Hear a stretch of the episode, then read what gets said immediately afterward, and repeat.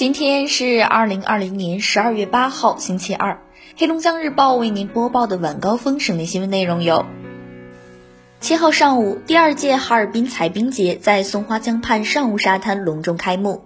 开幕式上，按百年传承习俗举行了迎风旗、震天鼓、祈福词、出征酒、彩头冰、系红运等传统采冰仪式。现场还举办了丰富多彩、热闹非凡的互动活动。吸引近万名市民和游客。中国最大的采冰仪式——采出松花江第一冰。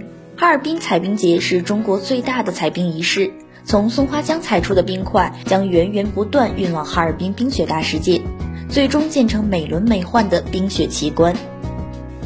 为预防和减少道路交通事故，十二号起，哈市交警部门将对新区内阳明滩大桥和松浦大桥两座桥梁依法开展测速执法工作。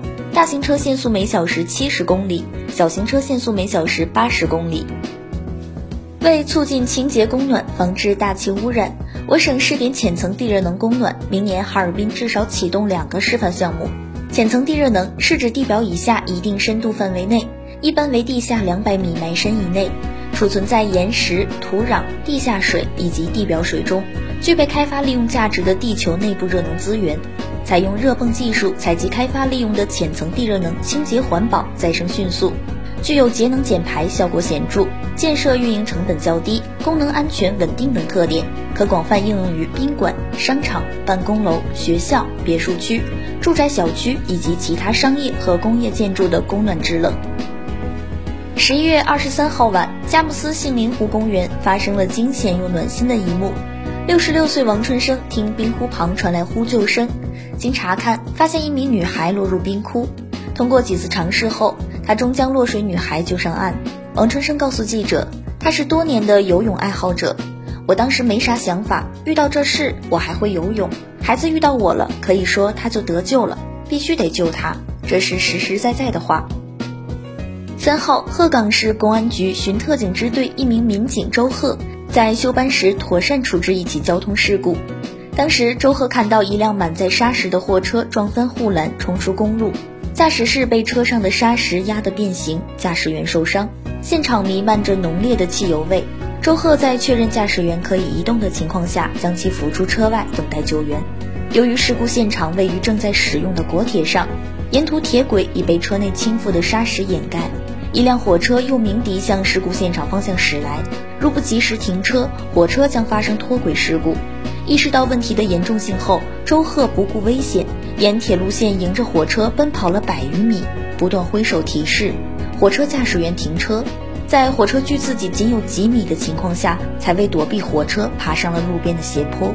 火车成功制动时，仅与事故现场相距五十米，避免了一起重大安全事故。生活报联合省慈善总会、哈尔滨市城管局发起一杯热水行动寒冬温暖环卫工活动。连日来，生活报爱心商家们纷纷走上街头，为环卫工人们送去热饮，同时提供室内温暖服务，包括热乎午餐、临时休息、应急药品、充电服务、如厕服务等。近日，扎龙湿地告别绿树碧水，进入隆冬模式。齐齐哈尔扎龙国家级自然保护区雪地观鹤开启冬季独一无二的盛景。游客放眼望去，几十只身着黑白羽衣的丹顶鹤，或在空中上下飞舞，或在雪地上迈着飘仙舞步，或驻足高昂头颈仰天长鸣。游客与丹顶鹤和谐共处，犹如置身童话世界。记者从哈尔滨市商务局获悉，按照哈尔滨市政府促消费工作统一安排。哈尔滨市政府第五轮第三批补贴资金将于十二月九号上午九时三十分通过银联云闪付渠道发放。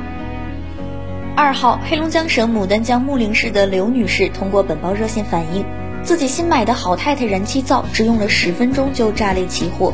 刘女士的妈妈双手双臂被烧伤。记者向好太太电器中国有限公司客服人员了解情况，客服人员告诉记者，目前此事正在走保险理赔程序。近日，哈尔滨市冰球馆改扩建项目工程完工。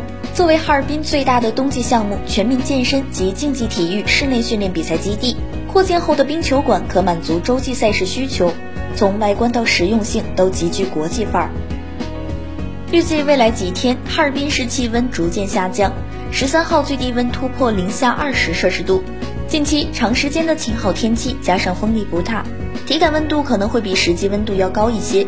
气象专家提醒，大雪是进补的好时节，素有“冬天进补，开春打虎”的说法。冬令进补能提高人体的免疫功能，促进新陈代谢，使畏寒的现象得到改善。此时宜温补，补充维生素，增强抵抗力。还可适当吃含铁元素和碘元素的食物，如牛肉、羊肉、黑木耳。大枣、乳制品、海蜇等，有助于提高御寒能力。